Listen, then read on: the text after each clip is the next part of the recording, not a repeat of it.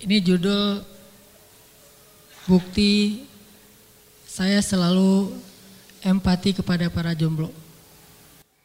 Jadi nggak pernah bosan ngangkat tema tentang jomblo sampai jamaah kajian ini udah nggak ada lagi yang jomblo. Jadi selama masih ada yang jomblo, materi ini akan terulang terus sampai benar-benar udah pada nikah. Boleh bantu uh, uh, kita absen dulu biar lebih jelas nih kira-kira yang datang malam ini yang jomblo atau ngerasa jomblo atau ngerasa udah nggak jomblo. Yang jomblo mohon angkat tangan. Eh saya ngapain angkat tangan ya? Teman-teman aja deh yang angkat tangan yang jomblo. Sekali lagi yang jomblo tolong angkat tangan yang di bawah. Udah sekarang coba lihat ke belakang. Bu, eh teta, teta yang jomblo tolong angkat tangan. Nggak ada? Wah luar biasa. Wah ada tuh. Mau lihat? Berarti banyak banget luar biasa ya. Kita takbir dulu buat jomblo ya. Mudah-mudahan dengan takbir Allah menyegerakan jodoh sebelum Ramadan. Jadi sahur udah nggak sendiri. Allahu Akbar. Allahu Akbar. Allahu Akbar. Mudah-mudahan tahun ini sahurnya udah ada yang nyiapin. Amin. Assalamualaikum warahmatullahi wabarakatuh.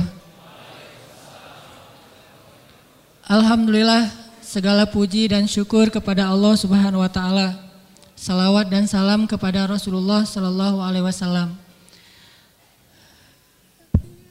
Tema kita pada malam ini sebetulnya bagian dari persiapan kita untuk masuk ke dalam bulan suci Roma, Ramadan. Ini yang saya rasain nih, karena gini-gini juga saya dulu pernah sempat ngalamin masa-masa jomblo yang gak jelas. Masa-masa kayak kosong gitu ya. Hidup terasa hampa. Apalagi kalau ngelihat temen jalan ada ada gebetannya gitu. Itu kan makin hampa tuh makin sakit ya. Ngelihat kucing aja ada pasangannya, masa kita sendiri kan gitu kan ya. Saya pernah ngalamin masa-masa kayak gitu. Ini ini uh, curhat dulu. Kapan lagi Ustadz mau curhat? Pernah ngalamin masa kayak gitu tuh mau dia Ramadan, mau bulan-bulan yang lain, mau siang, mau malam, pokoknya sama aja flat Nggak ada sesuatu yang gara-gara Ramadan jadi berkualitas hari-harinya, malamnya jadi bisa lebih khusyuk dalam sholat. Sama aja pokoknya kalau hati belum terasa keisi, itu rasanya hidup mau dikasih apa aja tetap flat. Nggak bahagia, nggak happy. Dan itu jangan sampai terjadi pada diri kita. Jangan sampai Ramadan kali ini jadi kurang berkualitas gara-gara belum dapat pasangan. Atau udah dapat tapi belum disetujui. Atau udah disetujui cuma ditunda. Udah nih, insya Allah uh, ibu mah setuju kalau kamu nikah sama anak ibu. Tapi itu jangan sekarang, kasih waktu beberapa bulan lagi atau setahun lagi. Itu kan lebih sakit ya. Kenapa lebih sakit? Karena jadi ngegantung kan. Jangan sampai Ramadan kita keganggu gara-gara urusan perasaan. Jangan sampai tahajud kita itu keganggu gara-gara urusan kita lagi nembak seseorang tapi belum ada balasan. Jangan sampai lagi Ramadan itu kita lewatkan dengan sia-sia gara-gara urusan putus cinta putus cinta. Makanya kita akan ngebahas gimana menjadi jomblo yang sukses di bulan Ramadan. Menjomblo mengakibatkan macam-macam. Tadi yang salah satu yang nggak ditulis di captionnya itu salah satu di antara warning menjomblo itu mengakibatkan Ramadannya sia-sia. Itu salah satu efek dari menjomblo kalau tidak punya kekuatan dan ketahanan iman. Makanya kita pengen belajar nih gimana jadi jomblo sukses Ramadan. Jomblo sukses di itikaf, jomblo bisa dapat Lailatul Qadar. Kan keren banget, jomblo bisa dapat Lailatul Qadar. Atau jomblonya itu bukan karena belum menikah, tapi jomblo karena pernah menikah. Kan juga ada tuh. Jomblo karena pernah nikah. Nah itu lebih berat lagi tuh. Tahun kemarin perasaan buka puasa masih bareng, sekarang jadi sendiri. Kalau yang jomblo belum pernah menikah emang nggak pernah ngerasain kan. Kalau sekarang, ah ini lebih berat lagi nih. Puasa pertama sendiri.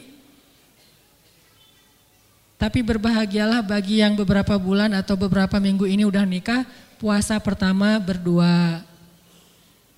Selamat ya, mana orangnya? Ada beberapa orang yang nikah sebulan yang lalu, seminggu yang lalu, beberapa hari yang lalu, ini adalah Ramadan pertama buat kalian. Kita pengen belajar gimana caranya walaupun terpaksa masuk bulan suci Ramadan masih dalam status yang sama kan terpaksa pengen sih ngubah status pengen mengedit nasib pengen mengedit status jomblo jadi status menikah atau minimal udah bertunangan lah minimal udah agak-agak jelas terpaksa kita masuk bulan suci Ramadan dalam keadaan statusnya masih ngejomblo. Gak apa-apa, yang penting itu tidak mengurangi kekhusyuan kita dalam beribadah di bulan Ramadan. Saya tahu rasanya ibadah gak khusyuk gara-gara masalah ini. Ditambah lagi saya pengen nyemangatin lagi nih. Supaya semakin sering ngebahas tentang jomblo ini semakin kita panas kita jadi gregetan, akhirnya kita berputus asa dalam kejombloan. Saya suka orang jomblo yang berputus asa.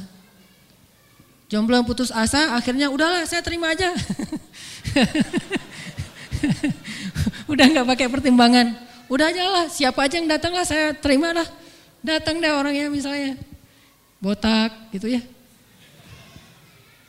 Udah botak, atasnya botak, udah gitu nggak ada janggut, nggak ada kumis. Wah pokoknya bening gitu, cowok bening. Nah ini kan agak-agak gimana kan? Ah pokoknya saya terima aja deh. Mau dia hafiz 30 juz, mau 15 juz, mau dia lulusan ITB yang bacaan Al-Qurannya bagus.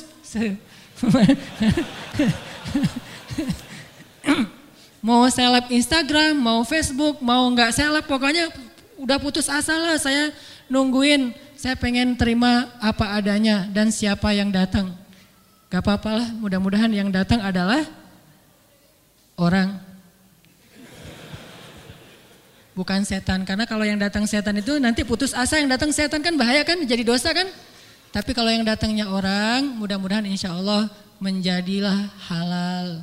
Halalan tayyi, tayyiban insya Allah. Oke, mengawali pembahasan tentang menjomblo dan beberapa akibat fatalnya, coba kita renungkan kisah seorang nabi ketika masih jomblo. Gimana beliau bisa sukses dalam masa-masa beliau sedang sendiri, nggak punya pasangan. Terus beliau juga hidupnya banyak masalah. Jadi masalah finansial nggak punya kerjaan. Terus masalah keluarga beliau diusir oleh keluarganya sendiri terus juga eh, masalah hati belum terisi oleh seseorang yang beliau cintai. Kok bisa bertahan? Kok bisa survive? Coba tebak, Nabi siapa tuh? Salah satunya adalah Nabi Musa. Coba buka surat Al-Qasas.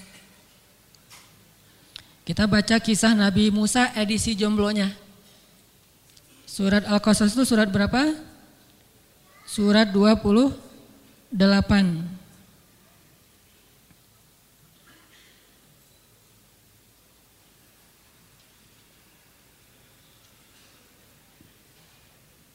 Surat Al-Qasas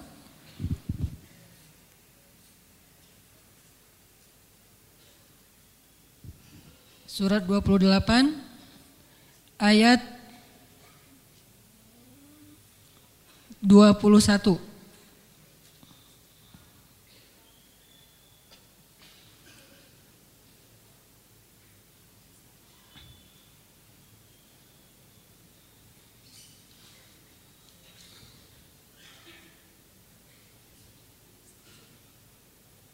Eh, ayat 14 deh. ayat 14 aja. Agak panjang tapi ya. Tilawahnya agak panjang dari ayat 14 sampai ayat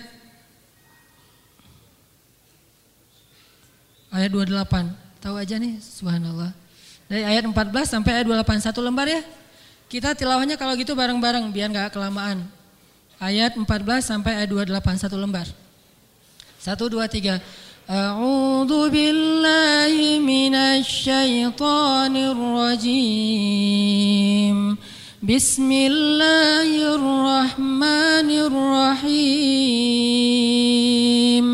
ولما بلغ أشده واستوى آتيناه حكما وعلما. وكذلك نجزي المحسنين. ودخل المدينة على حين غفلة من أهلها فوجد فيها فوجد فيها رجلين يقتتلان. هذا من شيعته وهذا من عدوه. فاستغاثه الذي من شيعته على الذي من عدوه. فوكزه موسى فقضى عليه. قال هذا من عمل الشيطان. إنه عدو مضل مبين. قال رب إني ظلمت نفسي فاغفر لي فغفر له. إنه هو الغفور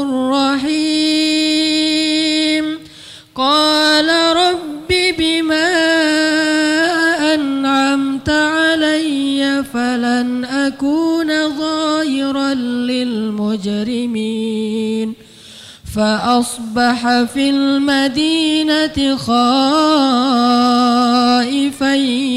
يترقب فإذا الذي استنصره بالأمس يستصرخه قال له موسى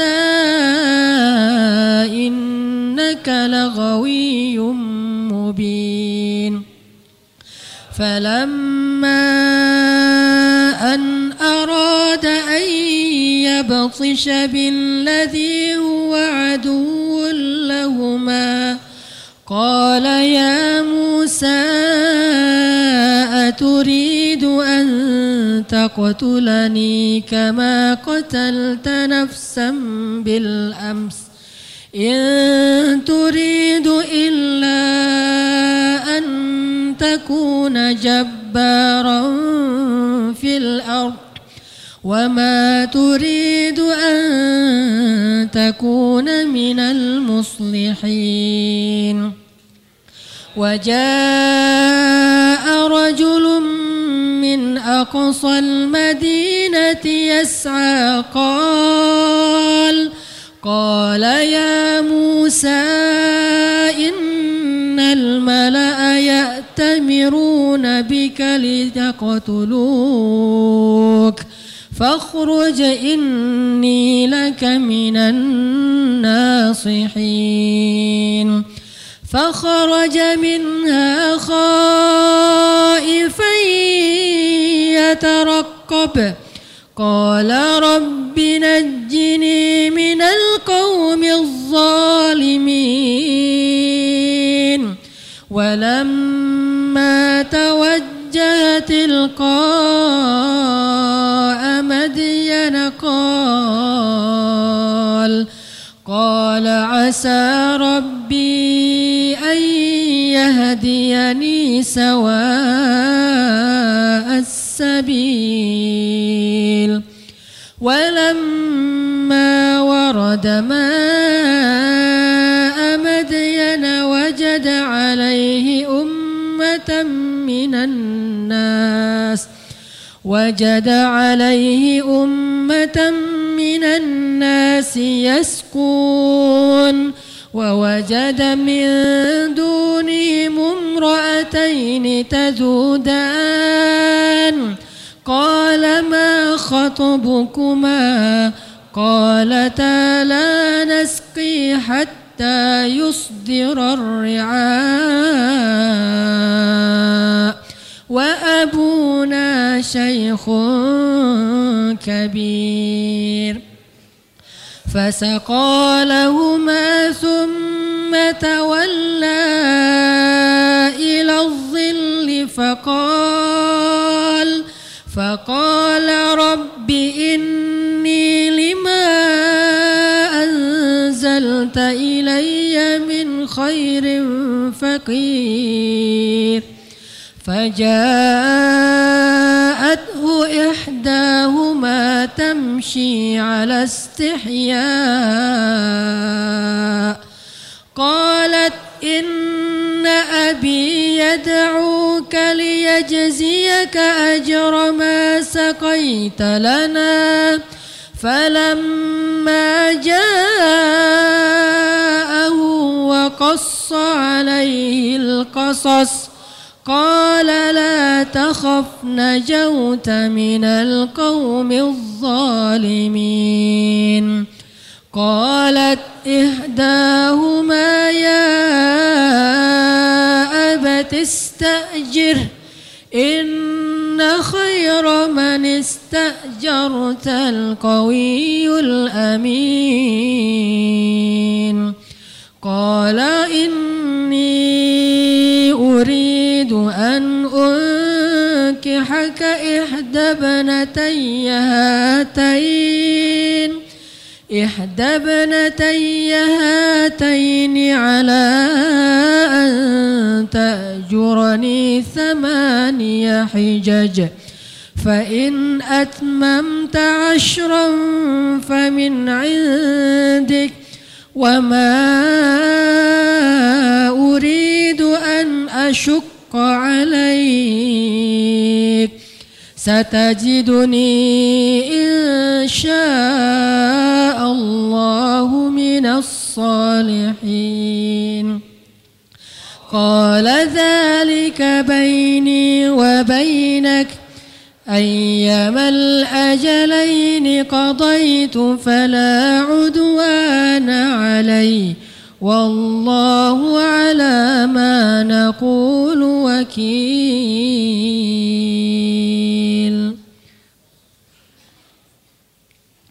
Dan setelah Musa cukup usia dan memiliki kesempurnaan akal, kami berikan kepadanya hikmah kenabian dan ilmu pengetahuan dan demikianlah kami memberi balasan kepada orang-orang yang berbuat ihsan.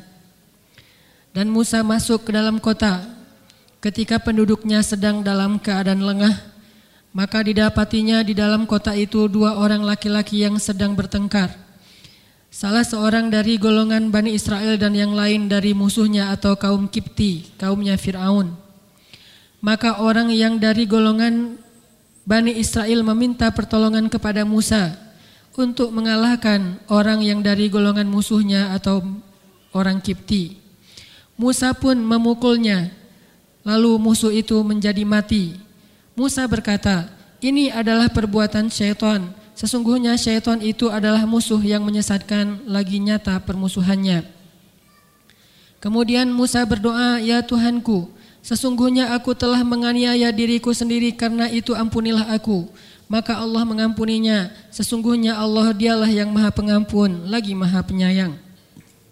Musa berkata, Ya Tuhanku, demi nikmat yang telah engkau anugerahkan kepadaku, aku sekali-kali tiada akan menjadi penolong bagi orang-orang yang berdosa. Karena itu jadilah Musa di kota itu merasa takut, menunggu-nunggu khawatir akibat perbuatannya.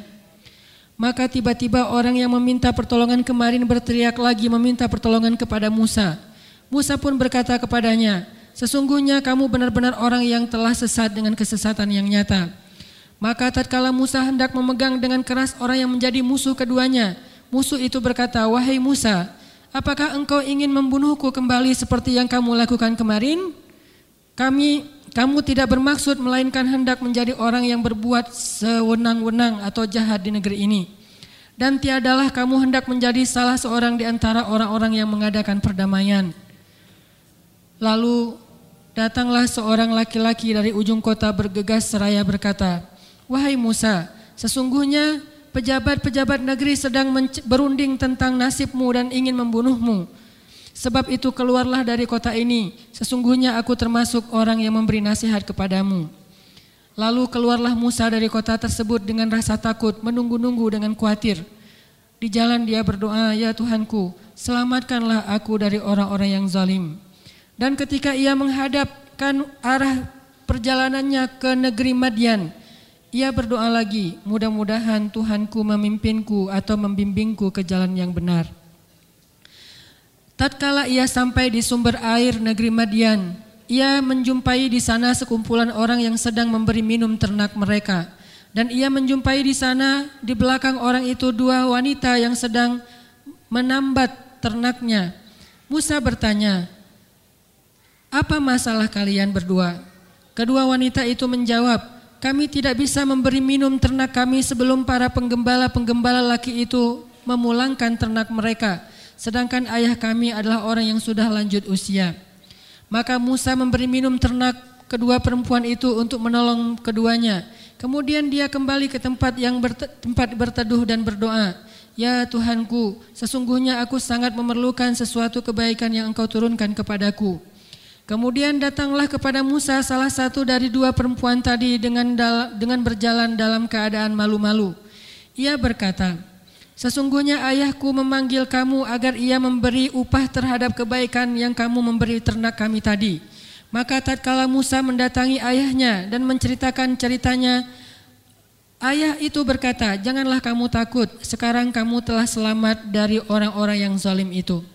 Salah seorang dari kedua wanita itu berkata kepada ayahnya, "Wahai ayahku, jadikanlah orang itu sebagai pekerja karena sesungguhnya orang yang paling baik dalam bekerja adalah yang kuat lagi dapat dipercaya.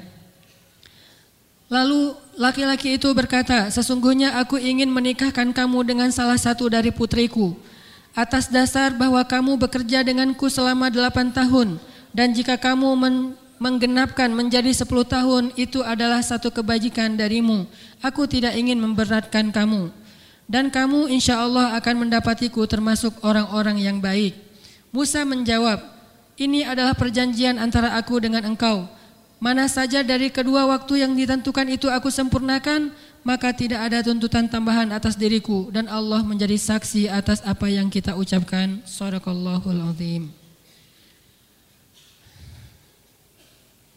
Teman-teman, dari kisah perjalanan Nabi Musa tadi sampai beliau menikah. Kira-kira pelajaran apa yang bisa kita ambil dan kita amalkan dalam kehidupan kita, terutama bagi yang mengalami masalah yang sama dengan Musa, masalah kelabilan. Musa pernah labil. Labil gimana? Dia terbawa emosi. Itu fitrahnya anak muda. Cuma bedanya Musa terbawa emosi itu dalam sesuatu yang baik. Tapi agak emosional. Kalau kita mungkin emosional itu dalam sesuatu yang sifatnya subjektif. Gimana? Kumaha aing gitu ya. Itu kan emosional. Kalau Musa mah bukan kumaha aing. Ini gara-gara ada yang ganggu kaumnya, orang Bani Israel, orang yang lemah, akhirnya dia emosional nggak diselesaikan dengan baik-baik, nggak dilerai, tapi emosi namanya juga anak muda, labil. Ditambah lagi anak muda emosional, labil, jomblo lagi tuh, kan makin labil. Ini bukan teman-teman saya juga kayak gitu dulu. Dalam keadaan labil masih sendiri, nggak ada yang menenangkan. Kalau sekarang labil ada yang menenangkan. Mau dikisahin? Kalau sekarang labil ada yang ngirim kalimat sayang, belahan jiwaku gitu kan. Itu langsung kelabilan tadi itu menjadi stabil. Masalah dikit di kantor, curhat sama istri. Ada masalah di rumah, curhat sama suami. Kan enak tuh. Kalau labil langsung tenang, langsung lurus lagi, langsung insya Allah istiqomah lagi. Tapi kalau jomblo, Labil mau curhat ke siapa? Curhat ke Instagram paling-paling orang nge-like doang. Udah kita sakit di like lagi, seneng dia kita sakit. Kita ngeposting penderitaan kita gitu ya. Ada setetes air mata mengalir, jekrek. Posting di Instagram, like, like, seribu like-nya. Berarti orang seribu itu seneng kita sedih. Seribu itu seneng kalau kita, kami suka loh kalau kamu nangis, kami suka loh kalau kamu menderita kan jadi nggak pas nih kita mau curhat. Tapi kalau kita curhatnya kepada suami, dia akan menyeka air mata kita. Bukan ngelai. Kita nangis, suami di sebelah, aku suka banget melihat kamu nangis. Kan nggak gitu kan? Dia akan ngambil tisu, dia usah. Beda tuh. Makanya dalam keadaan labil, jomblo itu bahaya. Kalau dalam keadaan labil udah punya pasangan, itu insya Allah ada netralisir. Jadi recovery perasaannya itu bisa lah. Kecuali dua-duanya labil, ini agak-agak susah nih. Suami ngambek, terus curhat sama istri, istrinya juga ngambek dicurhatin. Ah itu agak berat. Berat banget sih emang, bukan agak berat. nah tapi kalau sendiri, udah nggak ada harapan. Terus gimana caranya? Kalau lagi dalam keadaan labil, banyak masalah, oh bertubi-tubi, masalah di kampus, masalah di sekolah, masalah sama temen, masalah keluarga, masalah pribadi, banyak banget masalah. Labil, akhirnya kan jadi emosional tuh. Ngelihat apa aja pengen dihantam. Itu gimana caranya? Caranya ada di dalam paragraf ini. Robbi, larinya tuh ke Allah. Coba perhatikan di dalam paragraf ini. Berkali-kali Musa itu larinya ke Allah, larinya ke Allah, larinya ke Allah. Ada masalah dikit, Robbi. Ada masalah sedikit, ilahi. Ada sedikit masalah, ya Allah. Terus saja gitu. Makin banyak masalah, makin dia lari ke Allah. Makin dia labil, makin dia mendekat ke Allah. Makin dia ngerasa beban hidupnya makin berat, makin dia sering sujud. Ke mana lagi kita mau lari kalau bukan kepada Allah? Adakah yang menyambut kedatangan hamba-hamba yang lemah lebih baik daripada sambutan Allah? Adakah ada yang adakah yang lebih sabar mendengar curhat, mendengar curhat hamba-hambanya daripada sabarnya Allah mendengar curhat kita? Orang kalau dengerin curhat kita, mungkin pertama dia mau dengar curhat kita. Besok kalau kita pas dia panggil kita cuek, dia udah nggak mau lagi dengar curhat kita kan? Pertama kita curhat nih, japri ke dia. Malam-malam kita uh, chat sama dia. Panjang lebar, dia bacanya aja udah di scroll. Entah dibaca atau enggak juga. Kan kalau di WA mah asal dibuka udah read kan ya. Kadang-kadang nggak dibaca tapi read gitu. Kayak udah dibaca, padahal nggak dibaca saking panjangnya gitu. Tapi kita husnuzon mah dibaca lah sama dia. Dibaca walaupun akhirnya doang yang dibaca. Udah gitu dia balas, oh yang sabar ya, ya emang kayak gitu sih cowok, mending kita aja. Bahaya jadi LGBT kan gara-gara itu tuh. Gara-gara kecewa kepada lawan je, jenis. Udah curhat panjang lebar, direspon sama dia, curhat lagi, direspon sama dia. Sampai kita berpikir, ah dia enak banget dia dipakai untuk curhat. Respon terus sampai tengah malam, udah selesai. Besok ketika dia ada masalah atau dia ngajak ke satu tempat atau minta ditemenin, kita ada alasan untuk tidak memenuhi panggilan dia, Kecewa dia. Pas berikutnya kita curhat, dia udah nggak mau read lagi. Kan ada alasan kalau nggak dirit, oh maaf kemarin HP lagi lowbat, lagi dicas, readnya pagi, pagi mah udah nggak perlu curhat lagi, orang kita udah sibuk kerja, udah nggak perlu respon lagi. Kenapa? Dia udah males sama kita, udah ilfil. Itu manusia, tapi Allah kita curhat nih, curhat sama Allah panjang lebar dalam tahajud. Lagi ada masalah biasa ya. Orang kalau lagi tahajudnya rajin biasanya suka ada masalah tuh. Atau mungkin pas lagi mau ujian, lagi ujian nasional, ah oh, tahajud, bareng lagi tahajudnya di sekolah. Begitu selesai ujian nasional juga bareng, cuma di tempat lain. Coret-coret baju, pesta pora. Digituin, Allah tuh digituin banget. Terus nanti pas ada masalah kita datang lagi, Allah dengerin lagi coba. Kurang baik apa coba Allah? Tempat curhat yang paling baik itu adalah Allah. Makanya di dalam Al-Quran itu sampai ada ayat surat namanya surat curhat. Coba. Tebak, nama surat Al-Quran yang secara terjemahan bebas namanya surat orang curhat. Di Al-Quran ada loh, surat orang curhat. Surat apa? Al-Mujadilah. Al-Mujadilah artinya apa? Perempuan yang curhat. Curhatnya ke siapa? Bukan ke Rasul, curhatnya ke Allah. Ke Rasul mah minta fatwa istifta namanya. Rasul ini gimana nih? Ziharnya udah jatuh belum nih? Karena dulu ada istilah zi, zihar. Zihar itu menganggap istri sebagai ibu. Sehingga dianggap udah haram untuk dijadikan sebagai istri lagi. Udah nggak boleh bareng lagi. Namanya zihar. Perempuan ini datang kepada Rasul bukan curhat, istifta, meminta fatwa kepada Rasul kira-kira jatuh nggak nih ziharnya. Tapi kalau curhatnya aku serahkan urusanku kepada Allah. Curhat paling baik tuh sama Allah dan langsung Allah bukan cuma ngedengerin, bukan cuma ngerespon, tapi ngasih solusi itu Allah kalau dicurhatin tuh gitu tuh. Makanya Musa dalam kelabilannya sebagai seorang jomblo, manusia biasa, hanya seorang anak muda dan bahkan belum jadi nabi. Jadi masih manusia biasa nih, belum jadi nabi. Cuma dia manusia yang walaupun biasa punya keistimewaan. Tapi tetap aja sisi-sisi kemanusiaannya ada, labil. Ketika ada masalah, Robbi. Coba perhatikan lagi ayat tadi. Berapa kali Musa curhat ke Allah? Dari mulai ayat 14. Ayat 16. Robbi inni zalamtu nafsi faghfirli faghfaralah. Wahai Tuhanku, Robbi Zalamtu nafsi, aku menzalimi diri sendiri. Curhat sama Allah.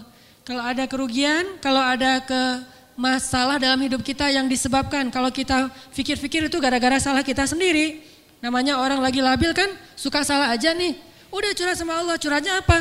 Robbi zalamtu nafsi faghfirli. Ya Allah, saya telah menzalimi sendiri, diri sendiri, maka ampunilah dosa saya. Kadang-kadang terlalu ngebaper, akhirnya kecewanya berat gara-gara udah terlalu apa? terlibat perasaannya, udah make perasaan, udah menuliskan namanya di dalam hati kita, pas kecewa, kecewanya be, berat. Curhatnya ke siapa? Ke Allah. Bahasa curhatnya, salah saya ya Allah, terlalu gampang pakai perasaan. Hati saya diisi dengan namanya, seharusnya diisi dengan namamu ya Allah. Kan gitu ya. Faghfirli ya Allah, ampunkanlah ya Allah. Pasti Allah obati hati kita.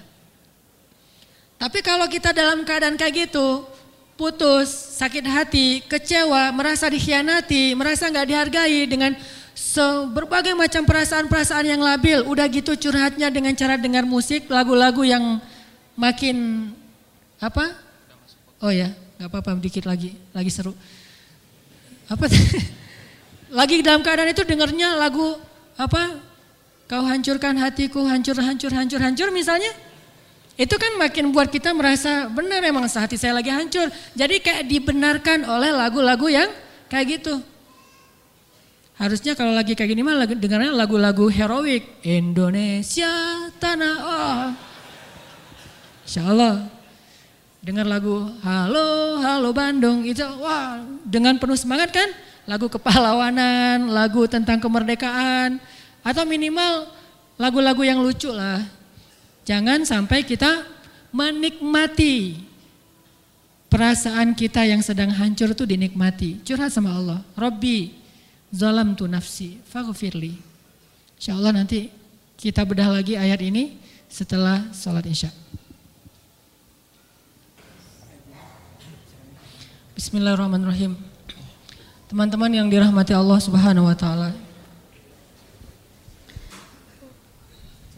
Seperti yang tadi saya sampaikan ketika kita membedah perjalanan hidup Nabi Musa episode ketika beliau masih muda, masih sendiri, masih jomblo dan beliau mengalami masalah yang kita juga alamin walaupun beda kasus beliau sempat tersangkut dengan kasus hukum kan kalau bahasa kita mah ya?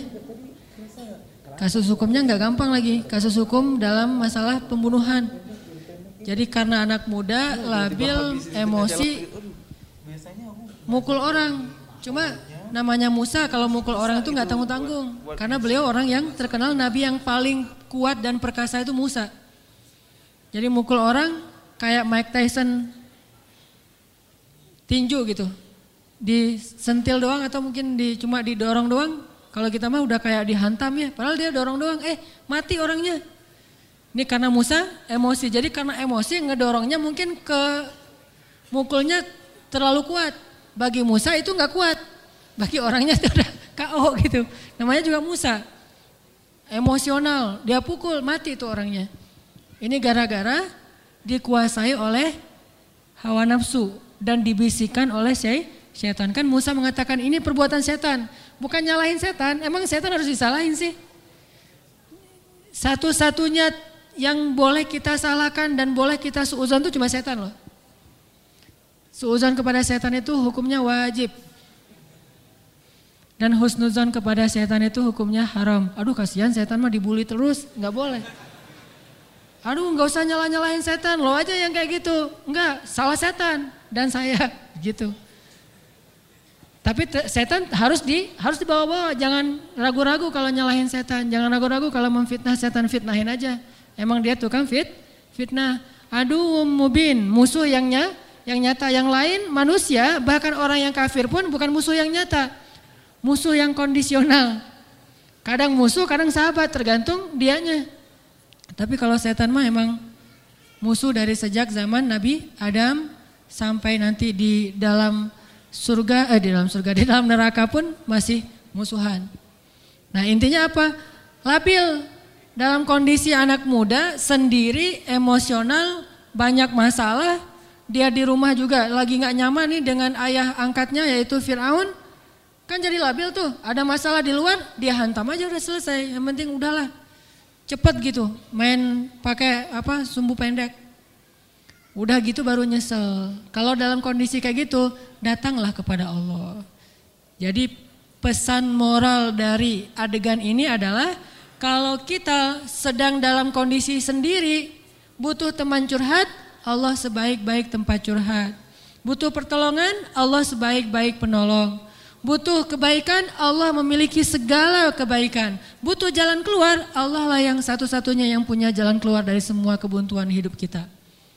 Makin banyak masalah, makin dekat sama Allah. Enggak apa-apa kalau kita ngerasa, ah saya mah nggak pede eh, dekat sama Allah. Kenapa? Saya banyak dosa. Kalau gitu dekat sama Allah sebagai pendosa. Gimana dekat sama Allah sebagai pendosa? Tadi, Rabbi zalamtu nafsi faghfirli. Ya Rabbi, saya menzalimi diri saya sendiri, maka ampunkanlah dosa saya. Deketin Allah dengan minta ampun. Ah nggak pede datang ke Allah. Kenapa? Soalnya takut ngecewain Allah. Kan kita udah minta nanti Allah ngasih. Udah gitu namanya manusia kadang-kadang kalau udah selesai dari masalah balik lagi dia. Jauh lagi dari Allah, lalai lagi, dosa lagi kan suka gitu. Karena kita ngas, masih kayak ragu sama kemampuan kita. Saya bisa nggak ya istiqomah? Saya bisa nggak ya taubatan nasuha? Ah daripada nanti saya udah minta sama Allah, Allah tahu banget kalau saya itu masih labil, kan nggak enak. Udah nggak apa-apa kita berbuat dosa, datang lagi sama Allah. Dosa lagi, datang lagi sama Allah. Kapan sih Allah pernah putus asa mengampuni dosa hambanya? Yang ada itu adalah hambanya putus asa minta ampun kepada Allah. Allah mah gak pernah putus asa. Gak ada kalimat satupun di Al-Quran dan hadis Allah bilang gini, saya gak akan ngampunin dosa kamu lagi. Kenapa? Udah tiga kali saya ampunin kamu ulangi. Gak pernah Allah ngomong kayak gitu. Baik di Al-Quran gak pernah, di hadis gak ada. Baik hadis Nabi nggak ada, hadis Qudsi juga nggak ada. Nggak ada cerita Allah itu ketika kita datang pertama ya diampunin. Datang kedua, ya udah deh. Datang ketiga, ini terakhir ya. Allah nggak pernah ngomong gitu kan? Pas yang keempat, tidak ada maaf bagimu. Nggak ada Allah ngomong kayak gitu. Selalu wahai hambaku, kul ya ibadiyalladzina asrafu ala anfusihim. Katakan kepada hambaku yang sudah banyak dosa dan menzalimi diri sendiri. Qul ya ibadiyalladzina asrafu ala anfusihim. Allah tuh baik banget loh sama kita. Allah tahu kita banyak dosa, tapi Allah masih manggil kita tuh ibadi, hambaku gitu coba. Itu panggilan lembut loh dari Allah. Allah kalau kasar panggil nama. Ya Hanan, itu kasar tuh. Tapi ya ayah abdi itu lembut. Sama kayak Aisyah kalau marah sama Rasulullah manggilnya Muhammad. Aisyah, ini kata Aisyah sendiri, Aisyah radhiyallahu anha. Jadi kalau Aisyah manggil Rasulullah, ya Rasulullah, itu lagi enak tuh perasaannya, lagi moodnya lagi enak. Tapi kalau ya Muhammad, itu lagi marah. Tapi Rasul dipanggil Muhammad biasa-biasa aja ya. Kita mah kalau dipanggil nama, wah istri celaka nih, durhaka segala macam keluar dalil. Nabi aja yang punya dalil nggak pernah ngeluarin, kita yang nggak punya dalil punya, suka ngeluarin kan aneh tuh. Hadis itu ucapan siapa? Ucapan Nabi kan? Ucapan saya apa ucapan Nabi? Lalu kenapa saya lebih sering mengeluarkan hadis itu daripada Nabi? Kan aneh tuh. Nabi aja yang ucapan beliau sendiri, hadis beliau sendiri, nggak pernah ngeluarin hadis-hadis tentang istri harus kayak gini untuk ngedidik istrinya supaya istrinya tunduk. Enggak. Nabi mah mengeluarkan hadis itu kepada kaum muslimah dalam suasana yang nyaman. Tapi kalau lagi marah nggak mau pakai-pakai hadis. Nggak mau pakai-pakai ayat. Kita kalau lagi marah, ayat hadis keluar semua tuh. Jadi taklim kita itu bahan untuk marah gitu. Kalau lagi marah ntar saya keluarin nih ayat-ayat yang kemarin saya dengar di ta'lim. Allah tuh baik banget sama kita. Udah banyak dosa masih manggil abdi. Ibadi kalau yang banyak mah. Qul ya ibadiyalladzina asrafu ala anfusihim. Katakan kepada hamba-hambaku. Sama kayak ibu manggil ya Bunaya, wahai anakku, anakku. Udah sering ngecewain ibunya, masih dipanggil anakku, nggak dipanggil nama. Saking maha baiknya Allah kepada hamba. Katakan kepada hamba-hambaku yang melampaui batas. Arti melampaui batas berarti dosanya tuh udah nggak kehitung, udah banyak banget. Dia buat zina, dia membunuh, dia minum khamar, kalau sekarang narkoba, dia ah pokoknya durhaka, ninggalin sholat, semuanya dilakukan termasuk perdukunan, syirik, tapi Allah masih bilang, Kul ya ibadiyalladzina asrafu ala anfusihim.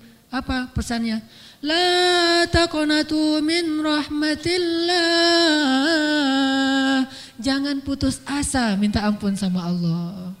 Coba. Gak pernah Allah putus asa ngampunin kita. Yang ada kita putus asa minta ampun sama Allah.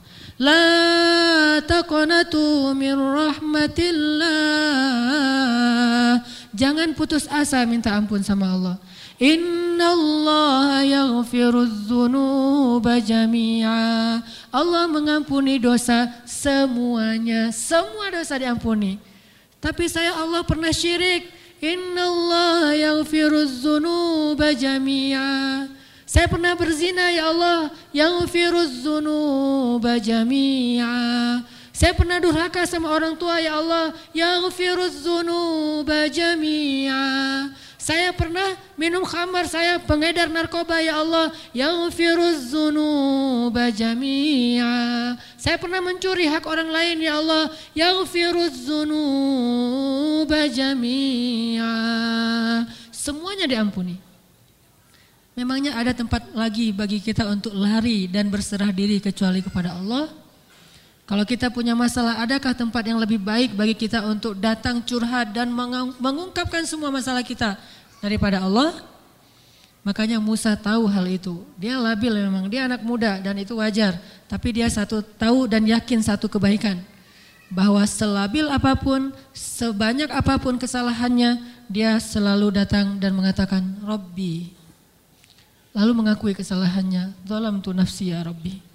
Salah lagi, bilang lagi, Rabbi zalam tu nafsi ini gimana nih ya Allah, saya salah melulu. Salah lagi ya Allah, salah lagi deh. Salah lagi ya Allah, salah terus. Salah lagi ya Allah, tolong dong saya pengen berubah. Terus aja gitu. Jangan datang kepada manusia, makin sering kita datang kepada manusia kita makin rendah. Makin sering kita datang kepada Allah kita makin tinggi. Datang lagi, datang lagi. Gimana cara datangnya? Enggak susah datang sama Allah tuh enggak, enggak perlu dicari. Gak ada cerita Allah lagi lobet, gak ada. Kalau manusia kita japri, kita telepon lagi lobet dia nggak akan. Atau lagi enak-enak telepon tiba-tiba mati teleponnya. Gara-gara kita teleponnya pakai WhatsApp call. Jadi kalau ada masuk telepon yang keputus gitu kan ya. Cari yang gratis. Kalau ke Allah mah gratis dan nggak akan keputus.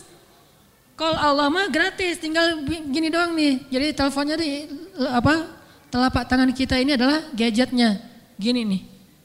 Tekan nomornya gimana? Tekan nomornya itu tinggal ngomong, nggak perlu ditekan-tekan. Ngomong aja, Robby. Udah langsung terhubung tuh, kan cepat banget. Kayak ada telepon gitu ya. Nama istri saya Sarah, sekarang dia ada di atas. Saya kayak misalnya, misalnya saya mau nelpon istri saya, terus saya nyalain handphone. Sarah, halo, dia manggil saya Albi. Albi itu artinya kekasihku. Albi gitu kan. Ada nggak telepon kayak gitu? Bisa nggak? Ada ya, cuma jarang saya juga nggak bisa nih, nggak tahu cara nyetelnya. Jadi kalau mau nelfon istri kita, istriku, langsung calling gitu. Dan dia langsung ngangkat, nggak lama-lama. Kita nunggu lama kok nggak diangkat-angkat. Alasannya lagi, kenapa sih nggak diangkat-angkat? Maaf tadi lagi di kamar mandi, misalkan suka gitu tuh. Allah mah nggak ada cerita gituan. Miss call 10, yang ke-11 baru diangkat. Nggak ada tuh. Allah mah nggak ada miss call, nggak ada disconnect, nggak ada sinyal jelek, nggak ada habis pulsa, nggak ada kepotong sama call yang lebih berbayar mahal, nggak ada yang yang kayak gitu-gituan. Kalau Allah mah tinggal bilang, Robbi, ya abdi, baik ya abdi, aku terima apa yang kamu butuhkan ya abdi, sebutin, sebutin gitu. Allah tuh gitu, cuma kitanya nggak mendengar dengan lisa, dengan telinga. Kita harus mendengar itu dengan hati kita. Kalau kita yakin, Ana indalzanni abdi bi. Aku tergantung yakinnya hambaku, prasangka hambaku, gimana perasaan hambaku. Kalau kalian yakin aku mendengar dan mengijabah, aku pasti mendengar dan mengijabah. Kan gampang, Allah mah tergantung kita ya. Jadi jangan salahin Allah, Allah aja bilang tergantung kita. Kalau kita ngerasa doa kita nggak diijabah, jangan salahin Allah. Kok Allah nggak ngijabah? Salahin diri kita, kenapa kita nggak yakin Allah mengijabah? Yakin kok, kalau yakin ngapain dipertanyain? Kalau kita yakin jangan dipertanya, dipertanyakan, pertanyakan. Karena Allah pasti tidak akan ngecewain hamba yang datang kepadanya. Itu tips buat para jomblo atau yang ngerasa jadi jomblo lagi walaupun udah punya pasangan. Ada orang yang punya pasangan tapi ngerasa jomblo, kesepian, kurang perhatian, kurang kasih sayang. Jadi yang jomblo, yang ngerasa jomblo, yang pernah yang jomblo lagi, udah pernah tapi jomblo lagi. Kalau kamu yang merasa sendiri kata Syekh Aid Al-Karni la tahzan. Jangan sedih.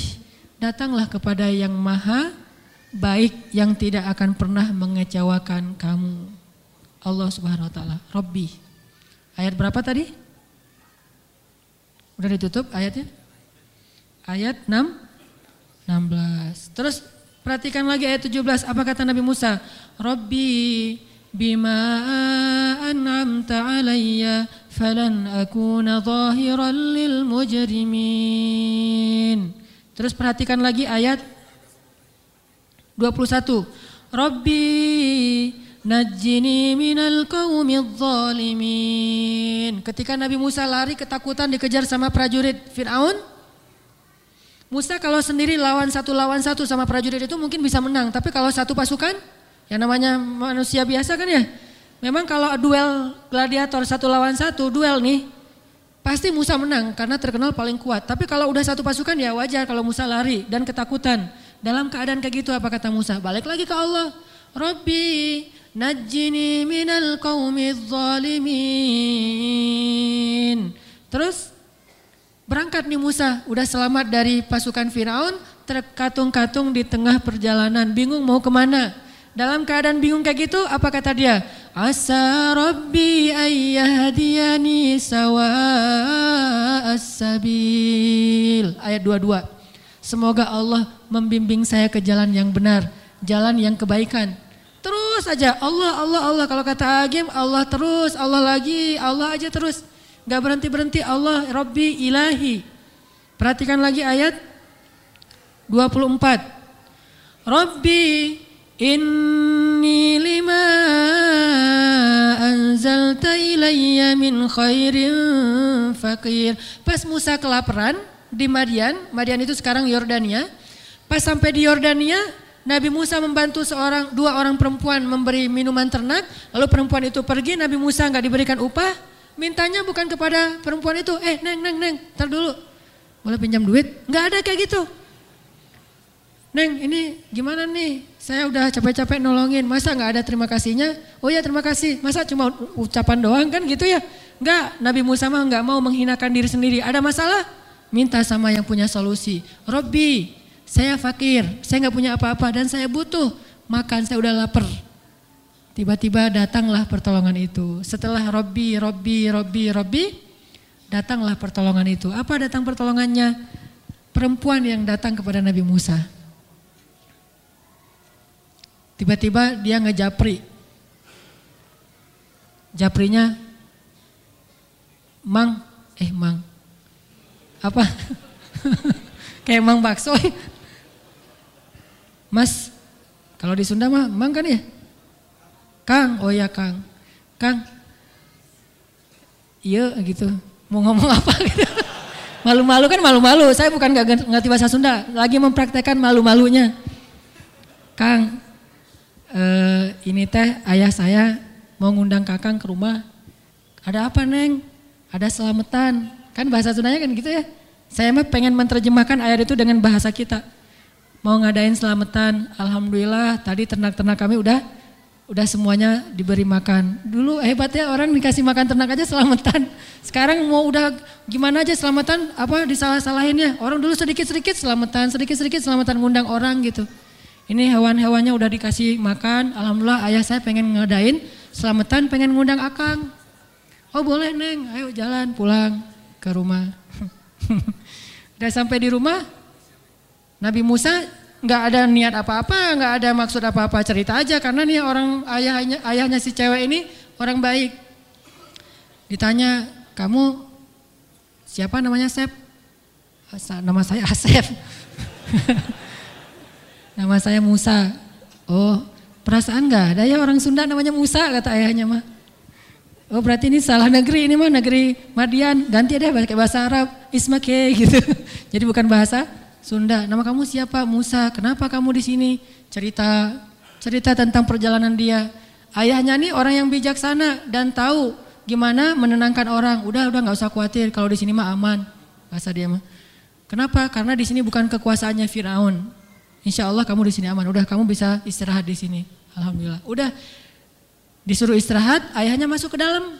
Pas masuk ke dalam, si apa si Neng tadi manggil ayahnya bah abah gitu manggil abah banget abah ini neng ada yang mau disampaikan oh apa neng abah kan butuh pekerja kan nggak susah tuh kalau neng sama adek berdua ngasih minuman ternak yang banyak pekerjain tuh laki-laki itu kayaknya orangnya baik si akang itu teh. Oh ayahnya langsung ngerti. Kalau si cewek udah nyimpulin tentang seorang cowok itu berarti ada hatinya ada perasaan ada harapan. Nggak ngomong nikahkan saya dengan dia. Itu kan vulgar orang dulu mah elegan nggak ngomong kayak gitu. Apalagi sampai ngomong godain kita dong atau apalah bahasanya sindiran abah itu laki-laki si akang itu baik orangnya dan kuat pekerjakan dia di rumah kita ini kayak sandiwara radio eh terus ayahnya bilang oh ya udah Ayahnya bukan mempekerjakan, langsung ngerti kan? Wahai Musa, saya ingin menikahkan kamu dengan salah satu di antara putri saya. Salah satu itu artinya apa? Sok pilih. Itu arti salah sah? Salah satu. Kan luar biasa tuh. Terus Nabi Musa nggak bilang, boleh nggak dua-duanya pak? Enggak, Nabi Musa mah nggak kayak gitu, nggak kayak kita. Kita mah kalau dikasih satu minta dua. Nabi Musa mah udah disuruh pilih satu ya satu. Cuma saya lagi nyari-nyari ini riwayatnya Nabi Musa cara milihnya gimana di antara dua orang biar jadi kalau kita lagi galau milih salah satu di antara dua orang adiknya apa kakaknya milih kakaknya gini ya milih adiknya gitu misalnya ya. Yang dipilih kakak apa adik? Coba cari nih ini PR buat kita semuanya ya. Yang dipilih oleh Musa itu kakaknya apa adiknya? Soalnya kalau yang dipilih adiknya ini jadi dalil bahwa kalau ada orang bilang Pak Malik adiknya nikah duluan kakaknya belum. Kan bicara jadi dalil kan? Gitu ya. Ah jangan nikah dulu soalnya kakaknya jangan nge, apa ngelangkahi kakak.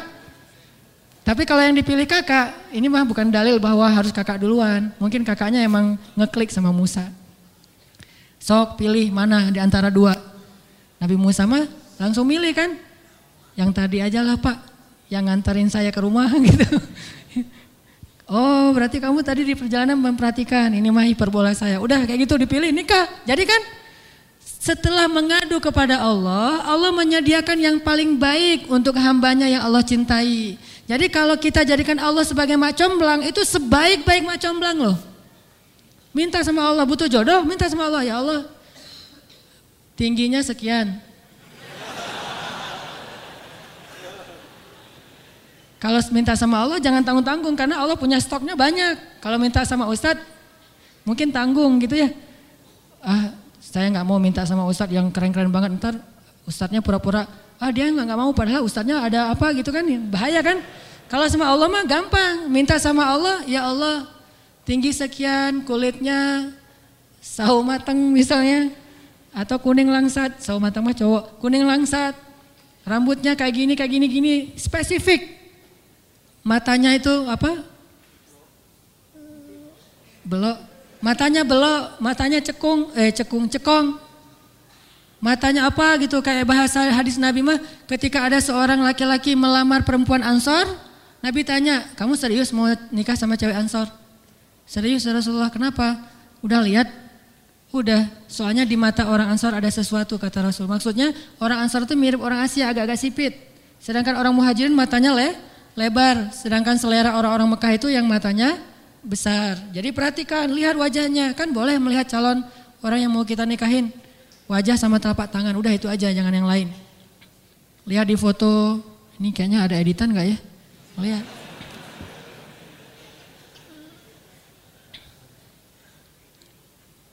Gitu deh.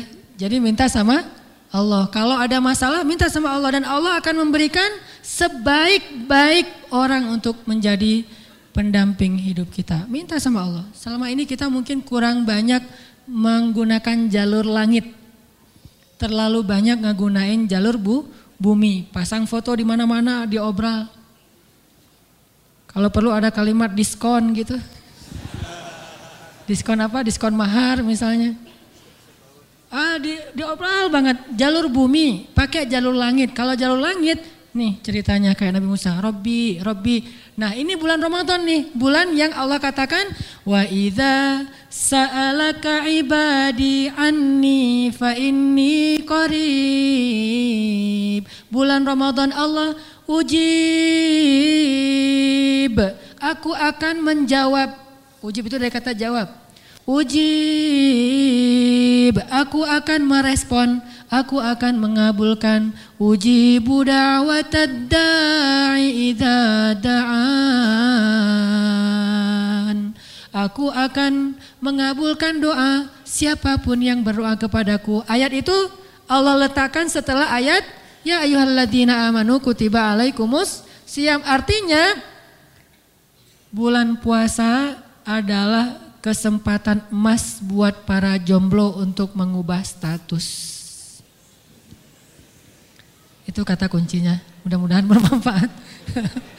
Pesan moral dari ceramah saya malam ini yang gak jelas adalah bulan Ramadan adalah bulan kesempatan paling berharga buat para jomblo untuk mengubah status dan gak ada yang mustahil. Ada yang ngejapri saya Ustadz, kan Ustadz pernah cerita tuh ada teman Ustadz yang nikah di usia SMA saya mah lagi SMA sekarang nih. Saya pengen nikah Ustadz. Saya pusing juga pas dapat japri itu. Ah salah ceramah saya nih. Gara-gara ceramah saya ada anak SMA pengen nikah. Tapi orang tua saya nggak setuju Ustadz nih gimana? Nggak ada yang mustahil. Orang tua itu akan malah nyuruh kita menikah. Kalau Allah sudah membolak-balikan hatinya. Jangan ngelobi orang tua aja. Lobby Allah juga. Jangan cuma ngelobi calon mertua, lobby Allah juga. Jangan cuma ngelobi si cowok dan ceweknya, lobby Allah juga. Jangan cuma ngelobi makhluk, tapi lobby juga pemilik hati makhluk. Dan Ramadan saatnya kita gunakan jalur langit. Syawal saatnya kita terima hasilnya insya Allah. Nanti mudah-mudahan taklim bulan Syawal statusnya udah berubah. Jangan ragu-ragu bilang amin, ini udah dekat Ramadan nih. Amin. Mudah-mudahan bulan Syawal termasuk yang masih pakai baju-baju SMA semuanya datangnya ke TSM datang bareng siapa? Bareng teman Ustad. Nanti Syawal datang bareng siapa Ustad? Eh, bareng siapa? Bareng Khadijah Ustad. Ah. Insya Allah. Ya, mudah-mudahan ini e, menyemangati kita untuk mengisi bulan Ramadan dengan motivasi. Masing-masing orang punya motivasi dan masalah lah.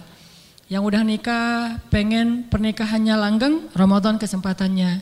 Yang belum punya kerjaan, pengen bulan Ramadan itu Allah kasih rezeki, Ramadan itu waktu berdoa. Pokoknya jangan lewatkan kesempatan Ramadan. Hajat apa pun yang kita miliki, termasuk yang tadi tema inti kita, hajat apa pun, Ramadan itu adalah momen yang paling berharga untuk mendapatkan pertolongan Allah Subhanahu wa taala. Mari kita tutup dengan doa mudah-mudahan Allah Subhanahu wa taala mengizinkan kita ketemu dengan bulan Ramadan dan mengilhamkan keimanan dalam hati kita agar Ramadan kita menjadi Ramadan yang istimewa. أعوذ بالله من الشيطان الرجيم بسم الله الرحمن الرحيم الحمد لله رب العالمين.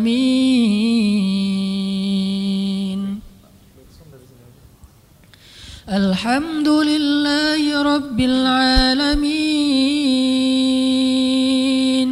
الحمد لله حمدا كثيرا طيبا مباركا فيه.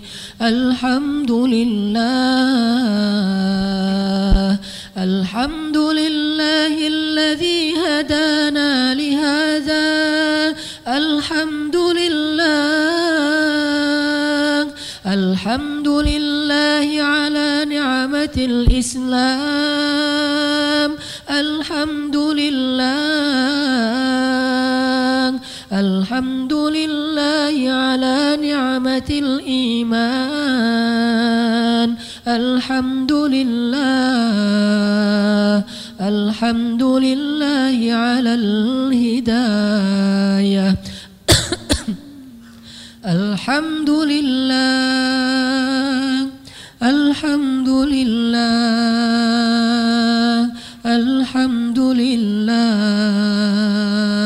الحمد لله الحمد لله. المغفرة الحمد لله. الحمد لله على الفضل. الحمد لله. الحمد لله على المحبة. الحمد لله. الحمد لله على التوبة. الحمد لله الحمد لله على الهجرة. الحمد لله على الهداية. الحمد لله على نعمة الهداية. الحمد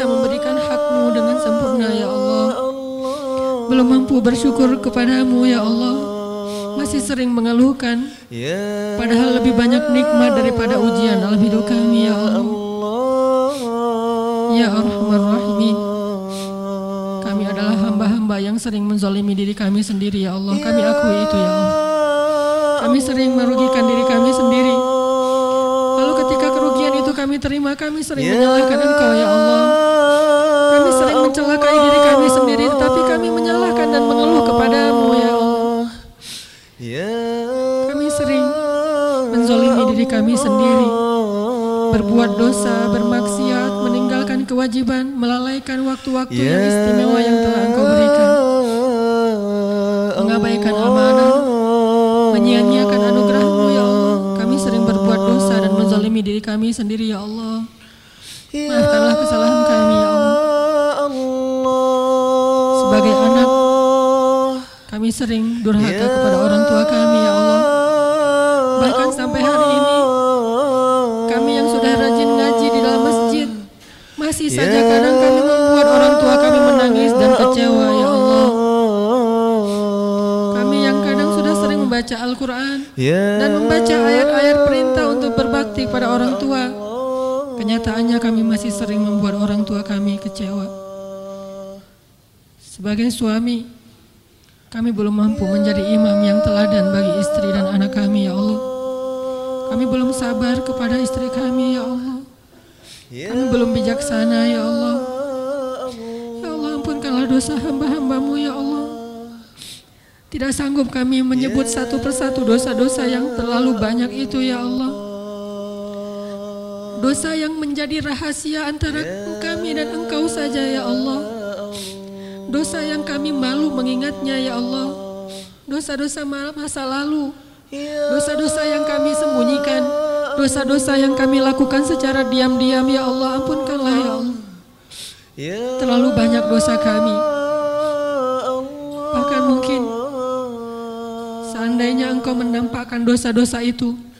Maka dosa kami akan memenuhi langit dan bumi ya Allah. Ampunkanlah dosa kami ya Allah. Meskipun kami masih saja mengulanginya dan mengulanginya ya Allah.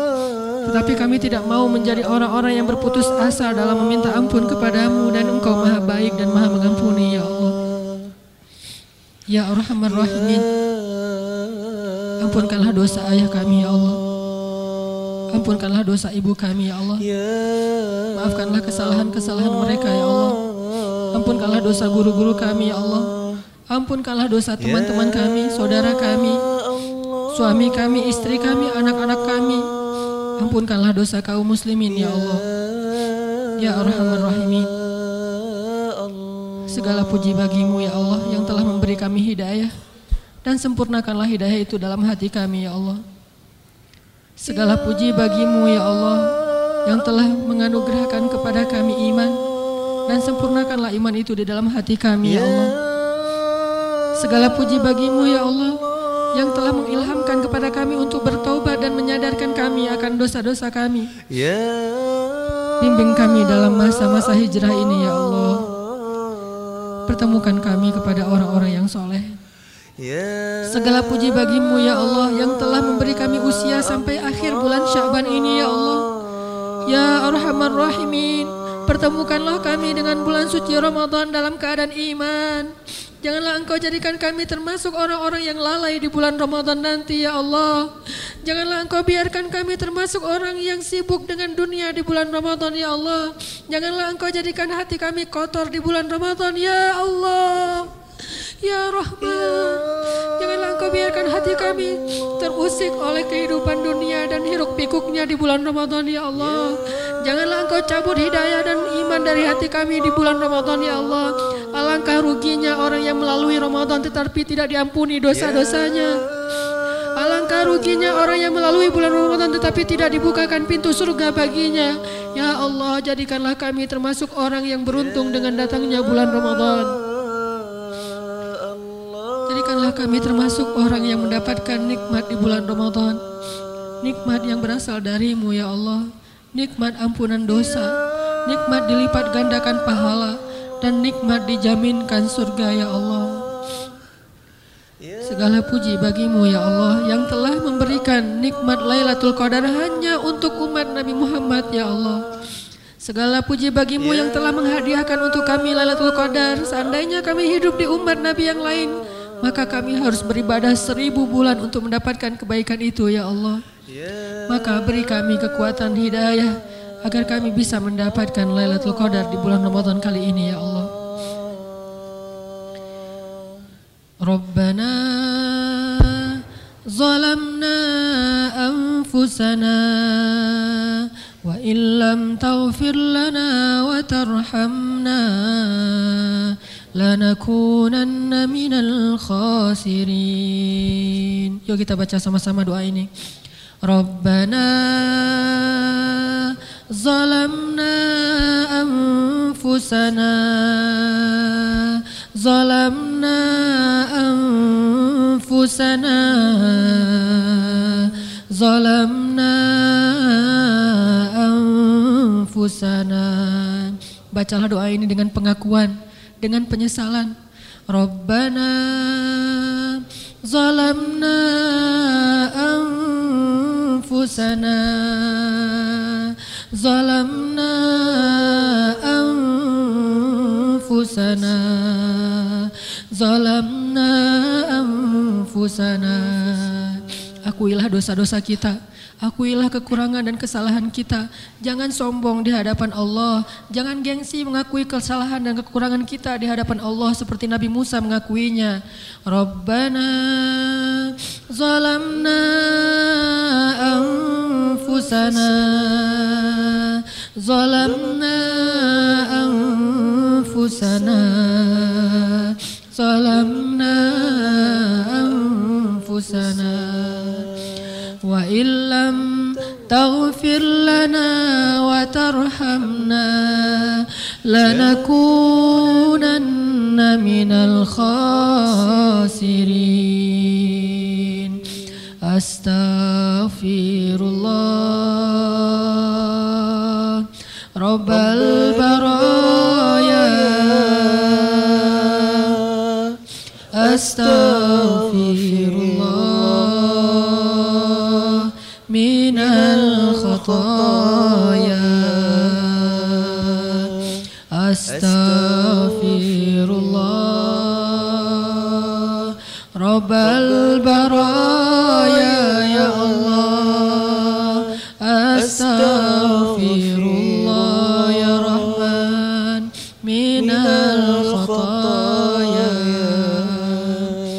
Astaghfirullah Ampunkanlah ya Allah Rabbal baraya Dosa-dosa kami ya Allah. Astaghfirullah Maafkanlah ya Allah. Minal khataya Kesalahan-kesalahan ya Allah. Rabbi zidani Ilman nafi'an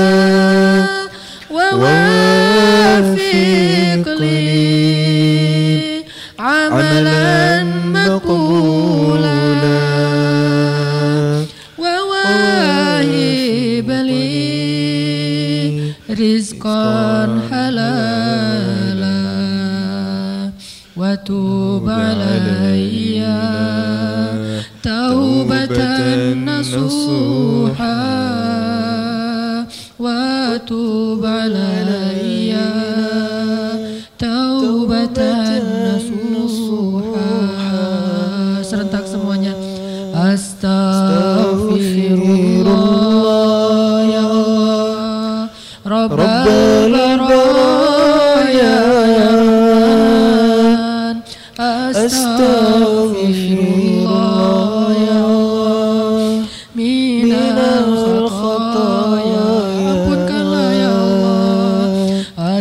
أستغفر الله رب البرايا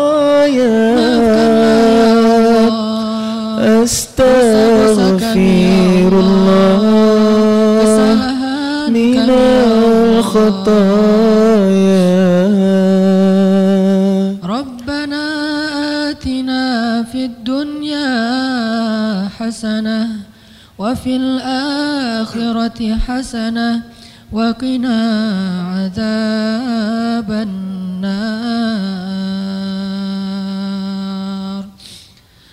Kita sama-sama tutup dengan doa kafaratul majlis. Subhanakallahumma wa bihamdika asyhadu an la ilaha illa anta astaghfiruka wa atubu ilaik. Mari sebelum masuk bulan suci Ramadan kita saling bermaaf-maafan dengan beberapa orang di sekeliling kita sambil sama-sama kita tunjukkan bukti cinta kita kepada Rasulullah dengan sama-sama berselawat. Jadi sambil selawat silakan siapa aja, nggak harus semuanya kita saling salam-salaman dan bermaaf-maafan. Semoga masuk bulan Ramadan tidak ada lagi hutang antara kita dengan makhluk insya Allah. Sallallahu ala Muhammad Sallallahu alaihi wasallam Sallallahu ala Muhammad Sallallahu alaihi wasallam